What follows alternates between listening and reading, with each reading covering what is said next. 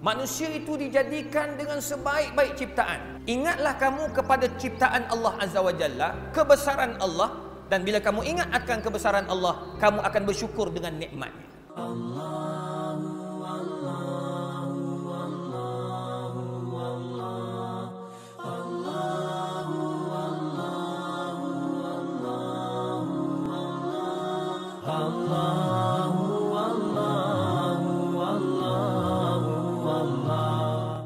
Bismillahirrahmanirrahim. Alhamdulillah wassalatu wassalamu ala Rasulil Karim wa ala alihi wa sahbihi wat tabi'in ila yaumiddin. Rabbi shrah li sadri warzuqni rizqan hasanan fid dunya wal akhirah wa sallallahu ala sayidina Muhammadin wa ala alihi wa sahbihi wat tabi'in ila yaumiddin amma ba'du.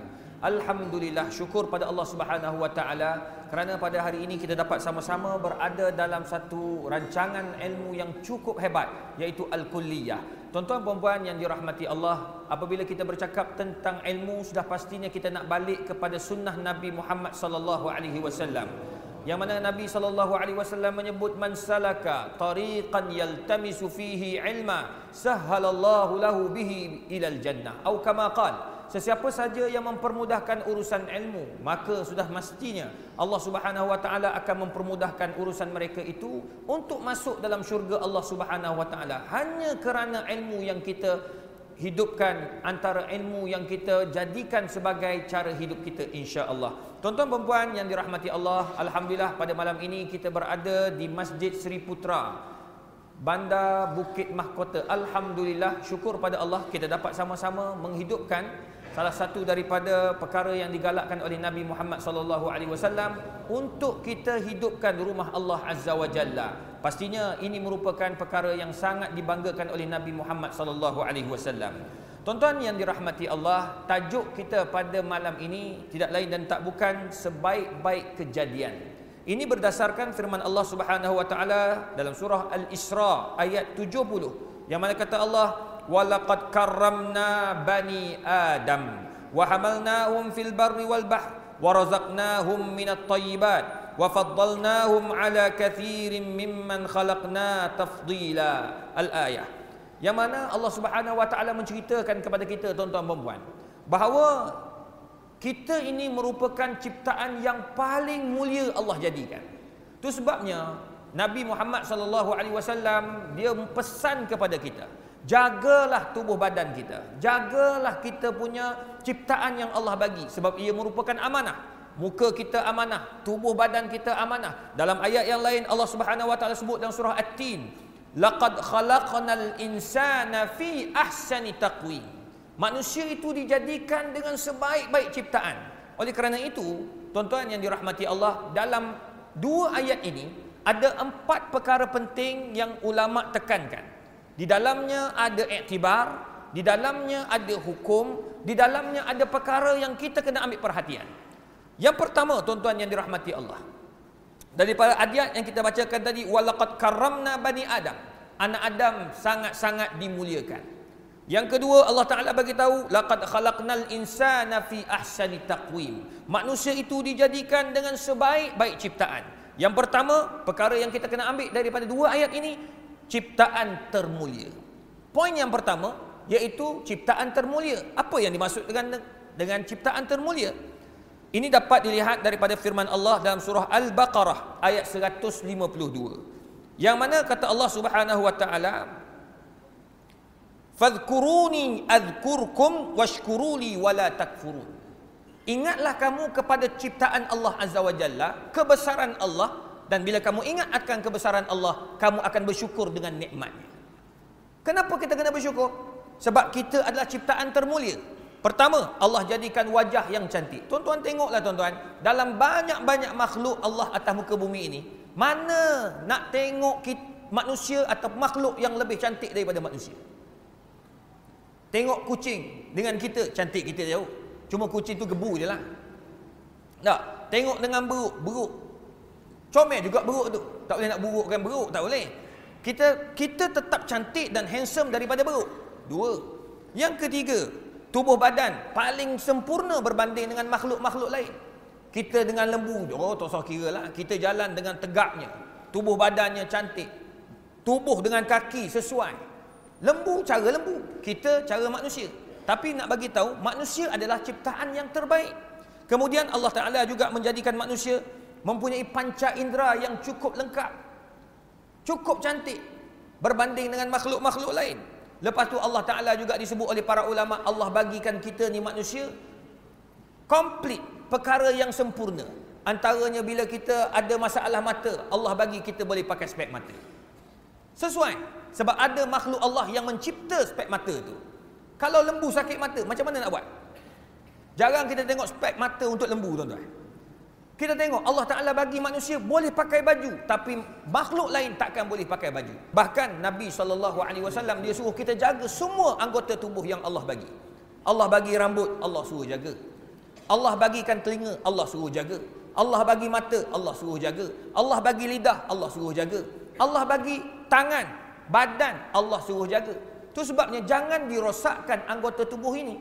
Bahkan Nabi wasallam sebut kepada sahabat Nabi wasallam yang ada rambut. Kata Nabi, "Man kana lahu sya'run falyukrimhu."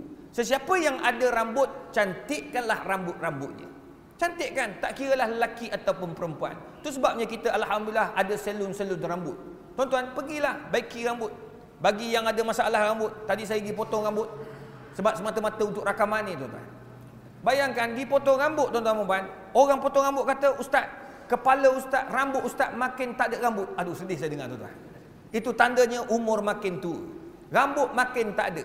Rambut daripada hitam sudah jadi putih. Tak salah untuk kita mencantikkan rambut kita. Tapi cara yang Nabi ajar macam mana? Antaranya Nabi benarkan para sahabat radhiyallahu anhum untuk menginaikan rambut itu. Tak salah nak inaikan rambut. Orang lelaki nak inaikan rambut silakan. Orang perempuan nak inaikan rambut silakan. Janggut nak inaikan silakan.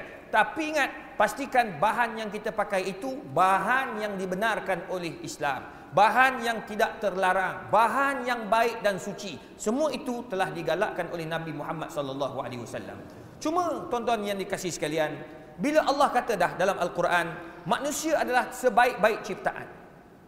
Bila sebaik-baik ciptaan, sebaik-baik kejadian, bila Allah bagi ada manusia yang tidak mensyukurinya. Kenapa saya katakan tidak mensyukurinya? Allah bagi mereka ini mempunyai uh, tubuh badan yang cantik. Kenapa dia tak jaga sebaik-baik mungkin? Alhamdulillah kita di Bandar Seri Putra ni syukur kita ada 2 3 gym tuan-tuan. Tuan-tuan pergilah jaga kesihatan. Tak salah sebab Nabi Muhammad sallallahu alaihi wasallam dia membenarkan dan menggalakkan sahabat menjaga kesihatan. Sumu tasihhu kata Nabi sallallahu alaihi wasallam. Kamu puasa, kamu sehat. Dan kalau kita tengok kepada sifat-sifat Nabi Muhammad SAW, badan Nabi cukup cantik. Dada dengan perut sama tuan-tuan perempuan. Cantik. Kalau ter ke depan tu, pandai-pandailah kita fikir. Macam mana nak buat? Cari gym. Tak salah ada orang baru ni saya pergi. Pergilah juga gym tuan-tuan. Belajar untuk sado sekali-sekala. Bukan nak jadi ustaz sado. Cuma nak jadi orang yang jaga kesihatan macam Nabi Muhammad SAW. Kalau kita baca dalam Syama'ir Rasul, macam mana tubuh Nabi, badan Nabi ni berketak. Bila tengok tu orang musuh-musuh Islam kata, "Oi, gagahnya Nabi Muhammad sallallahu alaihi wasallam." Jadi kalau kita tuan-tuan, kalau nampak lemah, nampak lembut, nampak tak apa nak okey, tak salah kalau kita naik ke atas untuk uh, apa? Uh, cantikkan tubuh badan dengan bersenam. Saya naik ke atas hari itu bersenamlah juga. Kebetulan tuan-tuan yang dikasih sekalian, adalah budak-budak muda tu. Dia orang duk main gym kan, badan seorang-seorang Allah besar sungguh tuan-tuan. Ada yang belajar di KUIS, ada yang belajar di USIM, ada yang belajar di Uni KL, macam-macam lah universiti. Budak-budak muda terus datang kat saya ambil gambar. Saya kemudian pergi pakai jubah tuan-tuan. Pergi main gym pakai jubah. Memanglah mula-mula dalam tu buka lah baju. Takkan nak daripada rumah dah pakai singlet, benar sabar tuan-tuan. Orang kata ustaz ni buang terbiat. Tapi apa-apa pun tuan-tuan, kita naik ke atas bergambar dengan dia orang pakai tu dia orang pun tanya ustaz nak tanya satu benda lah ustaz. Saya ni dah main gym ni dah hampir dekat setahun ustaz. Daripada badan saya tak cantik daripada dulu badan saya gemuk perut saya buncit sekarang sudah alhamdulillah ustaz tengok tubuh saya. Memang cantik sungguh tubuh dia. Berketak-ketak. Jadi saya dia kata adakah saya tergolong daripada orang mengubah ciptaan Tuhan? Tuan-tuan, itu tidak dinamakan mengubah ciptaan, ciptaan Tuhan. Sebab Allah bagi cantik dah tubuh dia tu asal dilahirkan tubuh dia cantik tetapi disebabkan pemakanan, kaedah makan yang tak betul, jadi kolesterol tambah, badan gemuk dan sebagainya, maka menyebabkan tuan-tuan yang dikasih sekalian, tubuh jadi tak cantik. Maka dia perbetulkan balik cara makan, dia perbetulkan balik cara senaman macam Nabi Muhammad wasallam buat, maka tuan-tuan yang dikasih sekalian, tubuh dia jadi cantik. Maka itu adalah perkara yang cukup baik bahkan dituntut di dalam Islam. Sebab kalau kita kaji dalam sejarah sahabat-sahabat Nabi, semuanya orang-orang hebat. Tubuh mereka hebat, antaranya Ali bin Abi Talib.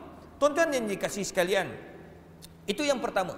Ciptaan Tuhan yang paling cantik adalah manusia. Maka tanggungjawab kita yang pertama, tidak lain dan tak bukan bersyukur dengan nikmat yang Allah bagi. Yang kedua, apa yang perlu kita ambil daripada dua ayat yang saya bacakan di awal tadi? Tidak menyalahgunakan kecantikan. Ha, ingat, Memang Allah jadikan cantik dah. Laqad khalaqnal insana fi ahsani taqwim. Manusia itu adalah sebaik-baik ciptaan. Maka ciptaan yang Allah bagi jangan salah guna. Hari ini tuan-tuan, ada orang disalah gunakan. Dia orang kata apa? Allah dah bagi kulitnya putih. Tetapi salah guna. Kenapa? Dia gunakan untuk menghina orang. Ha, itu bahaya. Ingat Allah bagi kecantikan, Allah bagi handsome, Allah bagi segala-gala lengkap ni bukan nak kutuk orang. Kita putih masya-Allah, jumpa orang gelap, ya Allah, gelap awak ya. Oh dia. Terasa hati pak cik tu. Jadi kita bila ada nikmat itu jangan hina orang. Kadang-kadang kita suka menghina orang dengan kecantikan yang kita ada. Yang kedua, jangan digunakan nikmat yang Allah bagi itu, kecantikan yang Allah bagi, kehandsomean yang Allah bagi untuk apa? Untuk menjadi seorang penzina. Nauzubillah. Lelaki berzina, perempuan berzina. Perempuan menjadi pelacur. Lelaki menjadi gigolo. Wa iyadzubillah. Bukan gigolo lain. Gigolo kita pergi golo. Ini menjadi gigolo. Layan nafsu-nafsu orang-orang perempuan yang mempunyai duit. Tetapi tidak cukup kasih sayang. Ada. Tetapi tuan-tuan dan puan alhamdulillah kita kena sentiasa memberi dakwah kepada semua pihak. Ya selagi mana kita mampu kita ajak mereka untuk balik kepada Islam. Dua, yang ketiga, jangan pula kita riak dengan nikmat yang Allah bagi. Ada orang Allah bagi dia kecantikan, Allah bagi dia handsome, dia jadi riak yang teramat sangat. Ingat, riak sombong bukan sifat Nabi Muhammad sallallahu alaihi wasallam.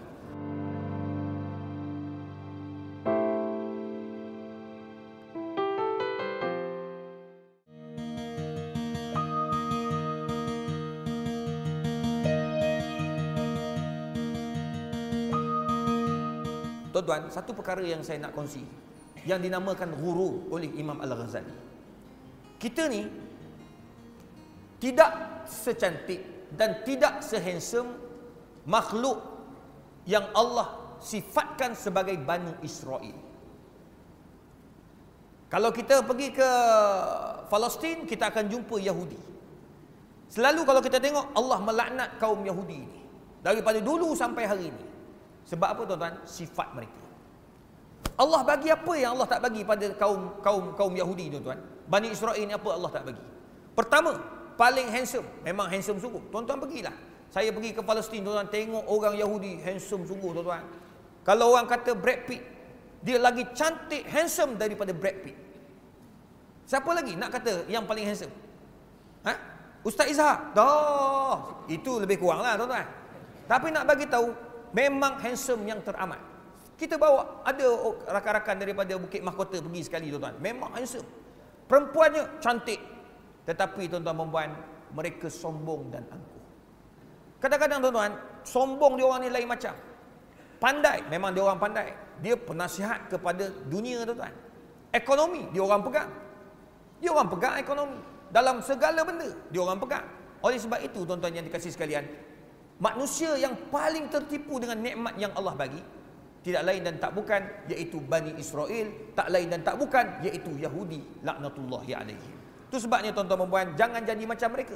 Cuma apa yang kita kena ingat kita tidak menyalahgunakan kecantikan dan kesempurnaan yang Allah bagi. Sebab Allah sebut dalam dalam dalam dalam uh, dalam al-Quran qul lil mu'minin yaghuddu min absarihim wa yahfazu furujahum kata Allah. Bagi tahu kepada orang lelaki jagalah mata mereka jaga mata mereka daripada melihat perkara-perkara yang haram nah sekarang ni tuan-tuan dan yang dirahmati Allah Kita ni Allah bagi mata, kalau boleh jaga, jagalah sebaik-baik mungkin. Kalau kata nampak maksiat depan mata, cubalah elak sebaik-baik mungkin. Sebab kita kena ingat, mata ni akan dipersoal depan Allah Subhanahu Wa Taala. Inna sam'a wal basara wal fuad kullu ulaika kana anhu mas'ula. Mata, telinga, hati semua akan dipersoal depan Allah Azza wa Jalla. Jadi oleh sebab itu tuan-tuan yang dikasih sekalian, ingat kita ini memang dituntut untuk nampak cantik. Sebab saya sebutkan dalam kuliah-kuliah sebelum ini. Tuan-tuan, tak salah kalau kita nak pakai pakaian yang elok-elok. Tak salah. Haji pakai jubah cantik, ni pakai baju Melayu cantik, pakai kopiah ada, pakai songkok ada, pakailah apa saja selagi mana ia nampak cantik dan ia bertujuan untuk mengikut sunnah Nabi Muhammad sallallahu alaihi wasallam. Tak salah sebab Nabi kata innal Nabi kata innallaha jamilun wa yuhibbul jamal. Allah itu cantik dan suka kepada kecantikan. Nak pakai baju Melayu, pakailah baju Melayu yang elok. Nak pakai jubah, pakailah jubah elok-elok. Tak salah. Saya hari ini pakai baju jubah biru. Kadang-kadang nak pakai putih. Tak salah. Pakailah warna, segala warna selagi mana ia tidak bercanggah dengan syariat. Cuma jangan pula buat benda yang ada sifat tasyabuh. Nak cantik tapi salah guna. Hari ini dah ada macam fashion pelik-pelik. Orang lelaki dia pakai baju kurung. Kan pelik nama tu. Kenapa nak pakai baju kurung? Saja nak try kita ubah sikit fashion modern orang perempuan pula dia gunakan fashion-fashion yang baru kecantikan yang pelik-pelik jubah sebagai contoh jubah memang dia mengislamisasikan jubah dia mengislamikkan jubah tu jubah tu sebenarnya memang cantik tapi fashion tu yang tak elok dijadikan elok macam mana tu contoh jubah dinipiskan kain so bila orang perempuan pakai nampak dalam maka hukumnya haram nampak tak dia salah guna kecantikan. Tak salah kita nak berfashion. Tak salah kita nak bercantik-cantikan. Tak salah.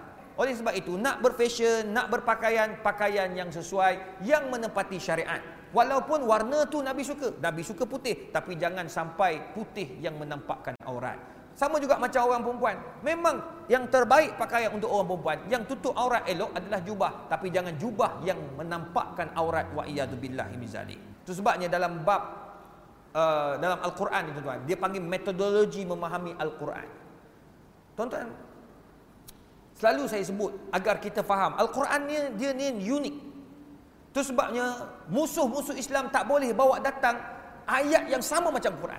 Walau bagaimanapun tuan-tuan, kalau kita saling jaga yang Allah kata kullil mu'minin yaghuddu min absarihim wa yahfazu furujahum. Orang lelaki jaga kemaluan dia, orang perempuan jaga kemaluan mereka pasti tidak akan berlakulah anak lahir tanpa bapa lebih daripada 500 ribu orang lebih anak lahir tanpa bapa pada tahun 2015 tuan-tuan perempuan ini fakta. Ada dalam surat khabar apa semua. Nak bagi tahu kalau semua pakat jaga kerana apa? Kerana kita tersilap dalam menggunakan kecantikan yang Allah bagi.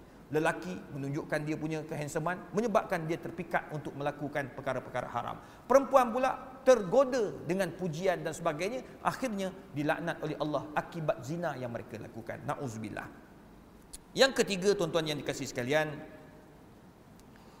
daripada ayat yang kita ambil walaqad karramna bani adam anak adam itu dimuliakan manusia dicipta dengan sebaik-baik ciptaan pelihara rupa paras asal Ha, di sinilah hukum timbul. Kita ni tuan-tuan puan, kita dibenarkan untuk mengubah benda-benda yang merosakkan kita punya rupa paras asal. Contoh, dalam hadis Nabi lima perkara fitrah. Khamsun minal fitrah. Yang mana lima perkara ni dia akan mengubah sifat manusia yang cantik kita boleh buang benda lima perkara ni. Pertama kata Nabi SAW, Al-Khitan. Bersunat. Orang lelaki semua wajib bersunat. Sama ada yang dah lama Islam atau baru masuk Islam. Cuma orang yang baru masuk Islam bagi sedikit peluang kat dia. Bagi sedikit peluang. Janganlah hari ni Islam esok sunat terus. Kesian bang. Barang lama bang. Kena bagi masa sikit. Agar dia berfikir, dia tenang, dia cari masa untuk buat pembedahan ataupun sunat yang digalakkan oleh Islam. Itu yang pertama. Al-khitan. Orang perempuan wajib juga. Dalam mazhab Syafi'i wajib juga apa nama sunat. seperti mana yang dibuat oleh doktor-doktor pakar. Dia tak boleh buat ikut sempat sebab akan mendatangkan mudarat pada orang perempuan. Itu yang pertama, dibenarkan. Yang kedua, al-istihdad. Apa dia? Iaitu buang bulu ari. Bulu ari-ari pun Nabi tekan. Benda nampak simple tapi itulah yang dilakukan atau yang dibiarkan oleh masyarakat kita. Kadang-kadang tuan-tuan, ya Allah, tak pernah buang daripada mula-mula balik dulu. Sampailah pencit masih tak buang lagi. Itu cukup menyedihkan tuan-tuan puan. Sebab Nabi cukur setiap hari Jumaat. Hari Jumaat pagi, Nabi cukur, Nabi buang apa yang tak patut kecuali tempat-tempat yang Nabi SAW tidak benarkan buang. Antaranya Nabi tak benar buangkan bulu kening. Tak bagi. Kecuali bulu kening itu merosakkan kita.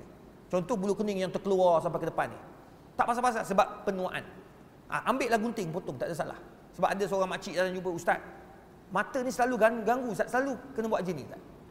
Dia dah masuk dalam mata. Makcik tak apa makcik, potong sikit. Tidakkah Nabi SAW laknat?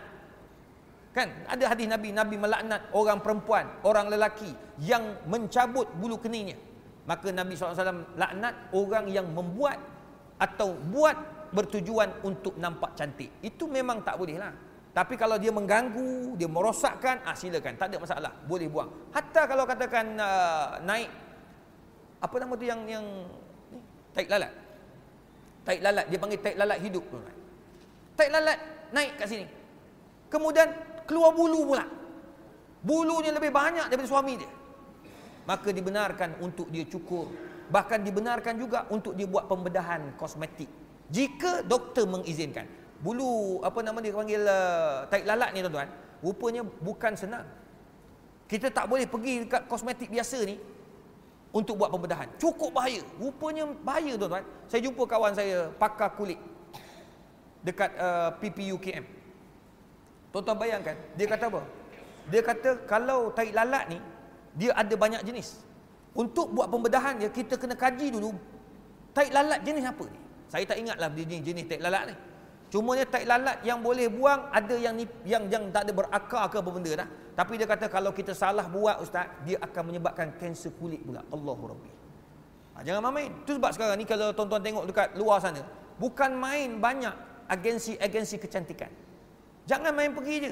Kan ada yang pergi buat sedut lemak, tiba-tiba meninggal dunia. Sebab yang sedut tu tak pakar dalam bidang. Ingat, Allah dah bagi cantik, jangan salah guna kecantikan itu sehingga kita ubah daripada rupa paras asal. Ini cukup bahaya. Kalau dah muka cantik dah, cukup-cukup. Tak payahlah nak runcingkan lagi. Hidung dah memang kemek dah. Memang Allah jadikan gitu. Keturunan kemek. Macam mana kita eh, tambah pula? Perasan tak orang yang tambah? Tuan-tuan Google lah tengok. Saya sebab kita ada buat buku kan. Buku fake kecantikan tu. Yang tambah ni, dia kata hidung hidung macam saya, kena bagi panjang lagi. Nak panjang lagi, dia akan tambah. So nampak macam ada satu benda melekat kat situ tak? Nampaklah, nampaklah tajam tapi daripada dekat nampak sangat itu tambahan dia. Tidak pula kalau orang tarik laju-laju cabut je. Dia macam tambahan. Tu sebabnya tuan-tuan, tak payahlah kita nak ubah ciptaan Allah Azza wa Jalla sampai memudaratkan kita. Jangan sekali-kali tuan-tuan dan puan.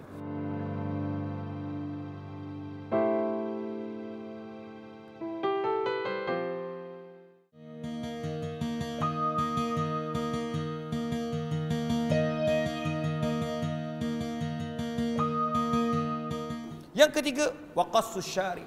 Nabi sallallahu alaihi wasallam tuan-tuan puan, dia akan pendekkan misai. Ha, ini Nabi ajar.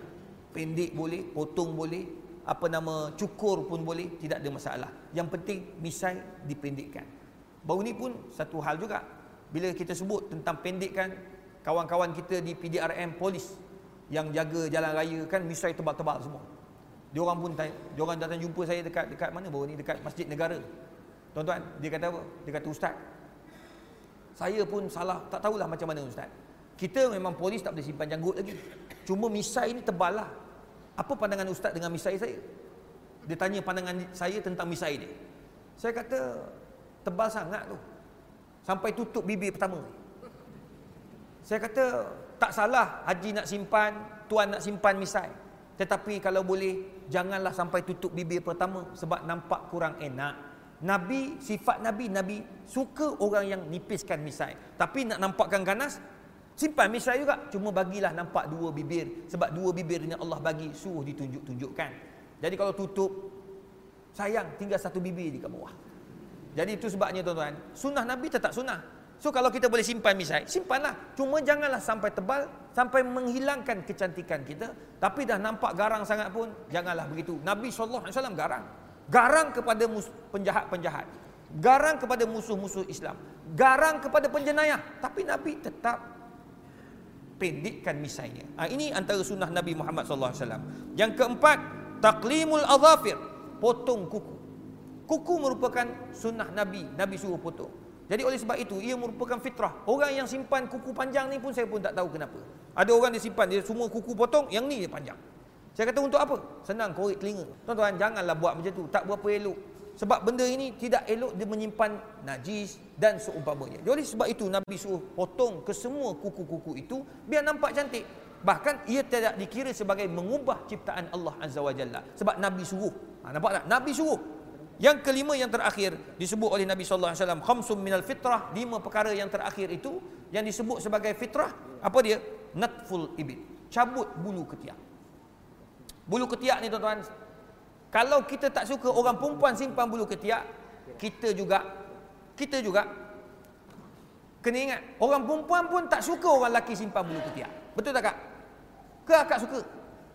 Ha, semua tak suka tengok giling kepala dia.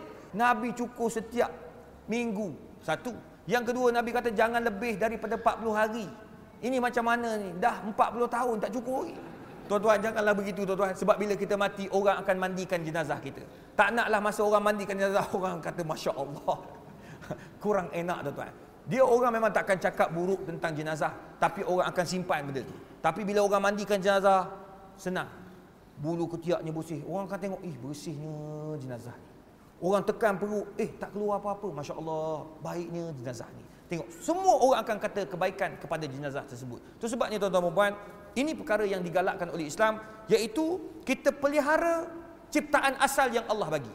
Sebab, kita kena ingat, yang keempat ni penting. Apa dia tuan-tuan yang dikasih sekalian?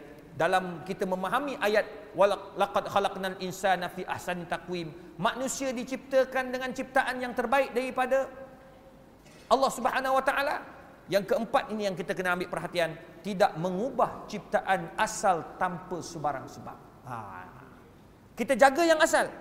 Tubuh badan kita jaga asal, wajah jaga asal, rambut jaga asal, segala-galanya jaga asal dan buang benda yang digalakkan oleh Nabi sahaja. Namun begitu, ada orang pada hari ini tuan-tuan yang dikasih sekalian mengubah ciptaan Allah yang asal.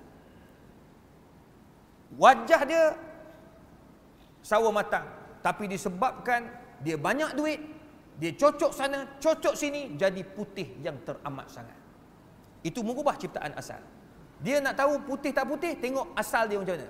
Siapa yang tahu asal tanya mak dia. Makcik dia ni memang putih macam ni? Tak. Ini dah lain dah ni. Ha. kalau mak pun tak mengaku maknanya something wrong lah tu. Duit boleh mengubah segala-galanya. Ini dapat dilihat daripada statistik pembedahan kosmetik yang dilakukan di muka bumi ini tuan-tuan. Sampai 2011 orang buat pembedahan kosmetik hampir 15 juta wanita seluruh dunia. Bukan lelaki lagi ni baru perempuan baru 15 juta. Kajian dibuat oleh pakar bedah plastik kebang antarabangsa. 15 juta perempuan saja buat pembedahan kosmetik. 20% daripada 15 juta ini daripada Korea. Korea. Di Korea orang perempuan mengubah identiti terus. Wajah berubah terus. Dan ini yang paling kita khawatir apabila Korea merupakan antara agensi terbesar pembedahan kosmetik. Itu sebabnya Allah Taala bagi tahu awal dah. Jangan mengubah ciptaan Allah. Sebab Iblis akan suruh kita mengubah ciptaan yang Allah bagi, Allah jadikan pada kita untuk kita ingkar kepada Allah Azza wa Jalla. Selain daripada itu, mengubah-mengubah ini dia ada sebab. Ada sebab baru boleh, tak ada sebab tak boleh.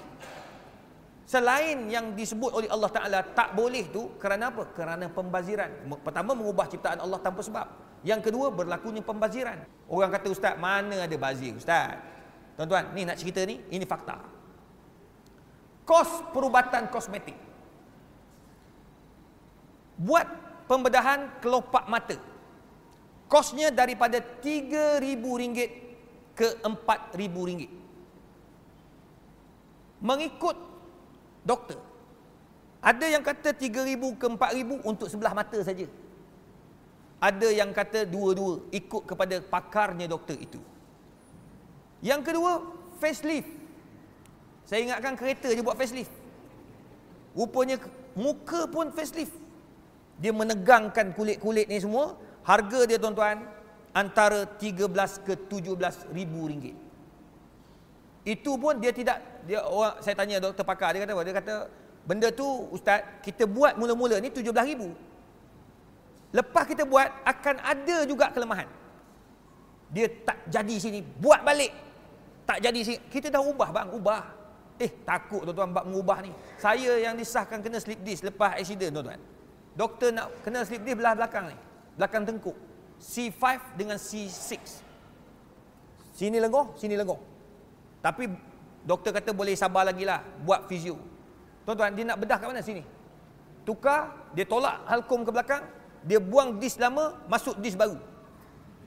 Doktor pakar tu, dia siap bagi tahu kat SUKM. Dia kata apa? Tak ada masalah Ustaz, minggu depan kita buat. Macam nak tukar tayar dia buat. Eh, saya punya takut, tapi macam mana pun dia kata masuk barang luar ni Ustaz, biasalah akan ada kesan-kesan sampingan. Tipulah saya kata takkan ada. Ha, ni doktor pakar dah ni. Nampak? Kita tu pun kita dah rasa takut. Itu sebab sakit, boleh buat. Kalau saya saja nak pergi, saya rasa nak tukarlah tulang belakang semua besi belaka. Tak, itu haram lah. Ni sebab sakit tuan-tuan puan. Akibat accident. Ah itu dibenarkan. Ni masalah ni mengubah saja. Facelift. Dia akan jadi. Duit bertambah, bertambah, bertambah. Mula dia ubahkan muka. Rasa macam tak sesuai lah. Sebab kita dah ubah. Ada yang tak sesuai ke hidung ni. Tambah hidung pula. Bila dah tambah hidung, eh macam tak sesuai pula. Hidung ke depan, muka ke depan, dagu ke belakang. Bila dah dagu, tak cantik pula. Itulah facelift kereta kita dah tambah uh, magat depan, magat belakang. Tepi tak tambah, tak cantik, tambah belakang pula. Dah tambah magat kiri kanan semua cantik. Lah tayar pula tak keluar, tambah pula tayar. tayar. Jadi tuan-tuan perempuan, semua inilah yang saya katakan bahawa dia akan menyebabkan costing yang sangat tinggi. Macam contoh dia kata meruncingkan dagu. Harga dia 5000 ke 6000 ringgit. Runcingkan dagu. Lepas tu apa nama ni? Sedut lemak. Ha tengok sedut lemak. Ha, ini yang saya kata hukum sedut lemak tu telah difatwakan haram kalau bukan kerana keperluan yang disahkan oleh doktor pakar. Ha, ini yang paling ramai. Dia panggil apa namanya? Statistik paling tinggi orang buat pembedahan. Apa dia? Besarkan payudara. Selalunya yang besarkan perempuan lah. Dan sekarang ni dah ada lelaki pula membesarkannya. Termasuk memasukkan implan dan juga silikon. Harga tu tuan-tuan 13,000 ke 18,000 mengikut saiz. Ni sekarang ni orang nak mencantik pun pelik tuan-tuan. Yang lelaki nak jadi perempuan, dia makan pil, lepas tu dia buat pembedahan, bubuh uh, apa yang dalam tu apa benda saya pun tak ingat. Bukan implan, dia bubuh apa? Silikon. Kan silikon ni kalau dia pecah, wah mendatangkan kemudaratan yang sangat besar. Itu sebab Islam haramkan wala tulqu bi aidikum ila tahlukah tu nak buat apa-apa mesti balik kepada doktor-doktor pakar. Doktor pakar pun dia takkan bagi kalau tanpa sebarang sebab.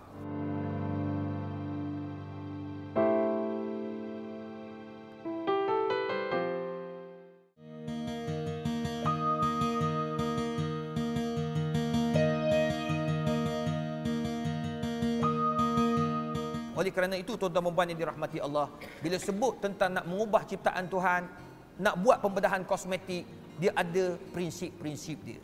Ha, ini sebagai pengakhiran, pertama prinsip pertama, boleh kita nak buat pembedahan kosmetik apabila kita di dalam kesakitan. Apa maksud kesakitan? Kita ni dalam tergolong daripada orang yang sakit. Contoh gigi. Gigi ni kalau nak saja-saja nak buat pembedahan, buang semua gigi tak boleh. Baru ni ada seorang sahabat saya pensyarah. Dia buat dia ni alhamdulillah dia tak kahwin lagi. Jadi duit banyak. Dia buat pembedahan, dia buang semua gigi dia. Sebab gigi dia tak cantik dan bila dia makan sakit. Doktor kata, uh, doktor, apa yang terbaik yang saya boleh cadangkan, buang semua gigi, kita bubuh gigi baru pula. Ha, jadi duit dia habis berpuluh-puluh ribu pada gigi dia. Lepas buat pembedahan gigi, cantik. Dan dia tak sakit lagi dah macam sebelum-sebelum ini. Maka dibenarkan. Yang kedua apabila adanya keperluan. Contoh orang yang uh, accident cacat pada wajah. Ataupun orang yang kena api. Uh, ada baru ni di Kelantan. Saya pergi ceramah di Kelantan. Ada hamba Allah ni dia baru saja keluar daripada hospital dia buat pembedahan kosmetik pada muka dia. Dia ambil kulit peha letak dekat tampal dekat pipi dia kebetulan pula baru ni saya conference antarabangsa jumpa dengan seorang pakar uh, stem cell yang kulit pakar kulit ni juga dia daripada PPUKM rupanya tuan-tuan Allah Taala ni bagi cantik kulit kita ni dia boleh ditampal-tampal ke mana saja yang kita nak daripada tubuh kita saja. Kalau ambil daripada orang lain sangat bahaya. Dia akan jadi menanah di bahagian dalam. Atas cantik, bawah menanah. Habis. Masalah pula timbul. Itu sebabnya pemindahan kulit kepada kulit ni hanya dilakukan pada daripada kulit kita kepada kulit kita. Ha. Nampak? bagi orang yang kena terbakar dia dia dia dia dia bakar sampah. Kebetulan kan yang spray tu kan dia ada apa nama yang untuk saya tak ingat dia kata dia letak benda tu meletup. Meletup tu, riset tu meletup, bila meletup api kena wajah. Habis muka sebelah dia terbakar. Jadi bila dah terbakar ni tuan-tuan, dia buat pembedahan. Dia tak nak buat, doktor kata buat sebab muka dia dah teruk. Apa yang berlaku tuan-tuan? dia telefon kepada seorang uh, isteri dia telefon kepada seorang ustaz di Kelantan kata boleh tak buat pembedahan ustaz tu kata buat sebab itu untuk memperbaiki kelemahan yang sudah ada akibat daripada aksiden yang berlaku tu dia buat bila buat dia tak puas hati. Dia masih rasa takut. Dia kata ya Allah adakah aku termasuk daripada orang yang dilaknat oleh Allah Azza wa Jalla? Kebetulan saya ceramah dekat masjid kawasan dia. Dia datang ustaz adakah saya tergolong? Saya kata tidak. Sebab tuan kemalangan muka terbakar. Maka dalam hal ini tuan dikira sebagai orang yang berubat. Maka tidak ada masalah.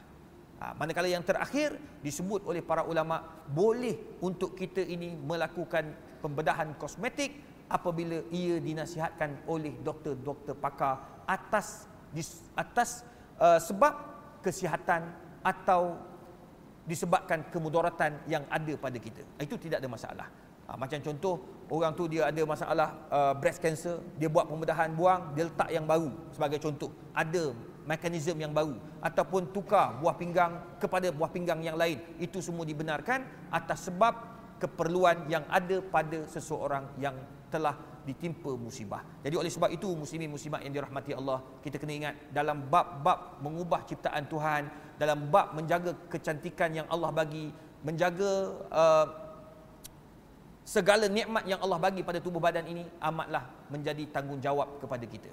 Kita cubalah jaga yang terbaik sebab di luar sana ada golongan-golongan yang mengubah tanpa sebab. Yang lelaki nak jadi yang perempuan.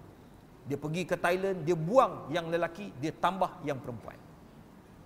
Tambah yang perempuan lebih susah daripada buang yang lelaki. Yang perempuan nak tambah lelaki sedikit mudah katanya tapi tetap duduk di atas katil selama tiga, ha, tiga, tiga bulan tanpa bangun. Ha, jadi ada dah golongan macam ni. Yang masalahnya bila dia buat pembedahan kosmetik, yang lelaki jadi perempuan, jadi milik perempuan tu, ada pada dia, dia taubat setelah 10 tahun berubah. Jadi macam mana kan? Bila dia ke bumi, dia nak dikebumikan di perkuburan lelaki ataupun perempuan. Islam untuk lelaki ataupun perempuan. Ikut lelaki ataupun perempuan. Ikut asal. Al-aslu baqa' makan ala makan. Kalau dia dah ubah kemaluan dia, walaupun kepada lelaki ataupun perempuan, setelah dia taubat, dia akan balik kepada asal. Walaupun dah tak ada kat bawah, dah kena buang dah yang lama tu. Maka tuan-tuan perempuan, dia akan dikebumikan cara orang lelaki. Islam. Kalau perempuan, balik kepada perempuan Islam. Jadi oleh sebab itu tuan-tuan dan puan jangan kita mudah-mudah untuk melakukan perubahan pada anggota tubuh sebab ia adalah amanah dan akan dipersoalkan di depan Allah Subhanahu Wa Taala. Jadi insya-Allah tuan-tuan dan puan semoga Allah Taala merahmati kita semua. Semoga Allah Taala memberikan kita kekuatan untuk menjadi hamba Allah yang bersyukur, hamba Allah yang memanfaatkan anggota badan ke jalan Allah Azza wa Jalla. Semoga Allah Taala merahmati kita semua sekali lagi. Apa yang baik itu daripada Allah, yang kurang daripada saya sendiri. Wabillahi taufik wal hidayah. Wassalamualaikum warahmatullahi wabarakatuh. A'udzubillahi minasyaitonirrajim. Bismillahirrahmanirrahim. الله الحمد لله رب العالمين حمدا حامدين حمدا شاكرين اللهم فقهنا في الدين وعلمنا التأويل اللهم يسر ولا تعسر اللهم ارزقنا رزقا حسنا في الدنيا والآخرة وصلى الله على سيدنا محمد وعلى آله وصحبه وسلم تقبل الله منا ومنكم تقبل يا كريم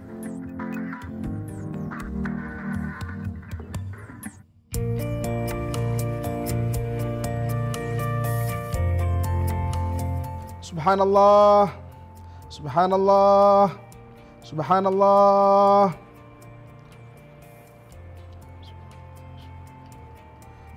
Assalamualaikum warahmatullahi wabarakatuh.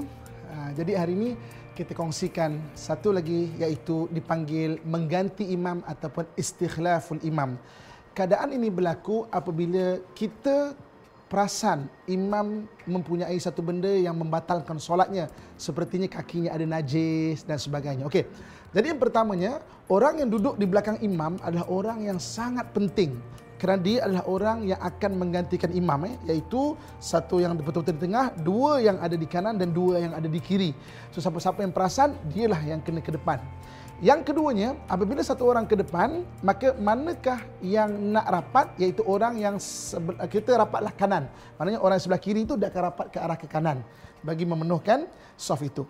Dan yang ketiganya, yang penting juga yang kita kena tahu adalah apabila satu orang makmum naik ke depan dengan ucapan Subhanallah, Subhanallah, Subhanallah, maka imam walaupun dia tidak tahu apa sebab dia, dia kena keluar kan? Sebab itu sebagai signal, signal ataupun tanda sebagai imam ada benda-benda yang membatalkan solat imam ada najis pada imam dan sebagainya imam kena keluar. Dia tidak perlulah mempertahankan jawatan keimamannya kerana ini adalah satu cara bagaimana kita nak gantikan imam itu.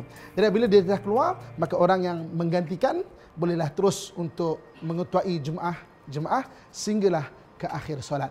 Jadi mudah-mudahan dan kita kongsikan begini meyakinkan kita lagi dalam ibadah kita solat secara berjemaah. Sekian. Assalamualaikum warahmatullahi wabarakatuh. Rabbana ya Rabbana Rabbana ya Rabbana Rabbana